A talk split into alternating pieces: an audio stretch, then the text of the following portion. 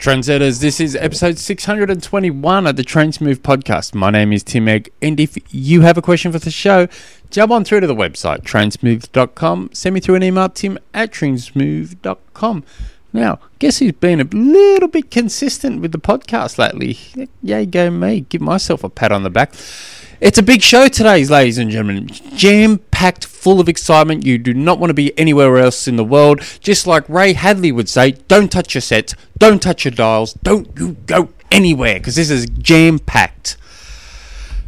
Not really. I'm lied through my teeth there. I've always wanted to say that. I, I hear a lot of podcasts say that sort of stuff, and I think, man, it must be good to have a podcast that would be just jam packed full of excitement. But no, no, I just lied through my teeth. Anyway, it also just shows I've got nothing else to talk about. So today's question comes from Gregory, who writes, "Does uh, does being able to breathe?" Gregory also um, has listened to every single episode of this podcast, which you know, bloody good on him, and um, probably gets a little bit of my sympathy for doing that. Um, he writes, uh, and he's also sent me through a lot of questions, which I like. So you too could be as good as Gregory. You do not have to listen to every episode because I wouldn't, you know, recommend it. But you can send me through in all your questions to tim at trainsmooth.com. Gregory writes, uh, does breathing, does being able to breathe out your nose on easy paces apply to both running and biking? And if you can't breathe out of your nose, is the effort too hard, even if it feels easy? So, it, it, that breathing in and out through your nose, um, it's more, it's a more of an efficient. It's more efficient to breathe in and out through your nose. Um, there's, um, what am I trying to say here? There's, it, it's it's a flawed system. To, um, but we say it for just for a rule of thumb. Yeah, you, if you, if you know, aim to breathe through in and out through your nose. If you're unable to breathe through your nose constantly, um, you know, you're probably going too hard. That that's just a rule of thumb. That's um, I've. I've some some people just you know struggle with that because of um, you know they're just not able to build, that way, or there, there can be an efficiency there, um, efficiency issues with their breathing. Um, people with sinus can, can, can sometimes struggle with that. Um, having said that, I have seen, and I am on the other side of that. I do a lot of breath holds every single week, and I have been for years now, um, using what is it called? The the oxygen advantage. His methods. Um, Patrick, someone or other. Um, great book too, by the way. Um, recommend that it's um, I, I can um, ride threshold while breathing in and out of my nose. I can't run threshold and breathe in and out of my nose, but I can cycle um, uh, breathing out of my nose. And you know, I could do a twenty minute lot and maybe breathe, have to breathe in and out of my mouth once or twice during the whole whole thing. But it has taken me years to get to that level. Um, but um,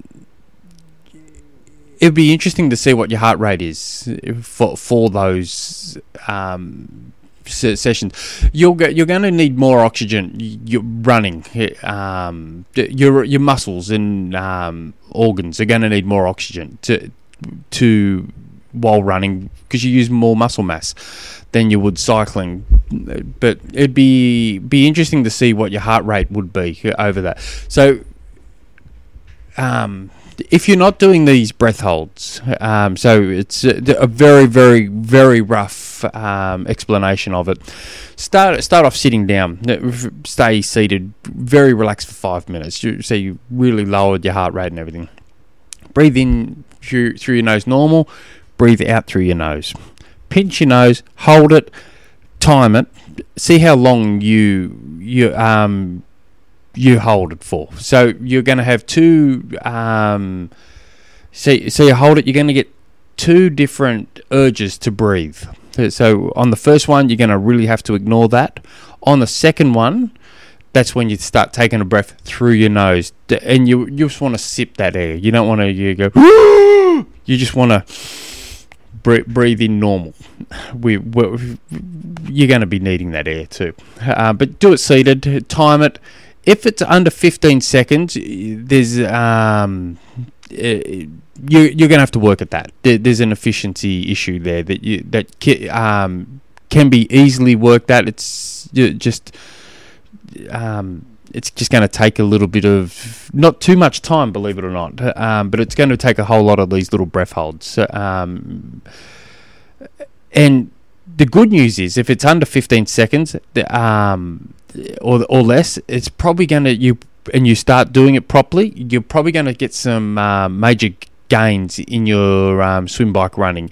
In particular, you're probably, without knowing too much here, but uh, about yourself or eh, or anything like that, you're probably going to instantly see improvements in the swimming and you're probably going to see improvements while running up hills. You're not going to be the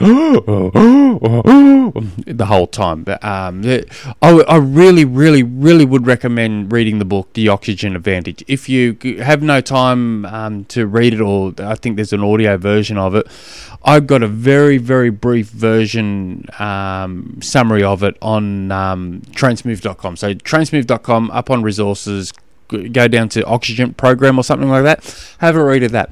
Now if it's so it's, if it's under 15 you've got a, a little bit of work to do to, to, to do it. The goal is to be able to do it and hold it for um, 40 seconds or greater. Um, so that, that that's a rule of thumb there. So if you're holding it for 40 seconds, if you're able to hold it for 30 seconds, for instance, or 25 seconds, or something like that, and you're running eh, or cycling and it's easy and you still can't breathe through your nose, um, but your heart rate's still low and the intensity feels good and and stuff, well then you know I I would not be too concerned eh, as concerned about it then. But if if your heart rate, you know, if you're breathing under 10 seconds, uh, you're holding the breath for only 10 seconds, or your heart rate's um, a little bit too high, or or whatever, then there's stuff to be worked on there.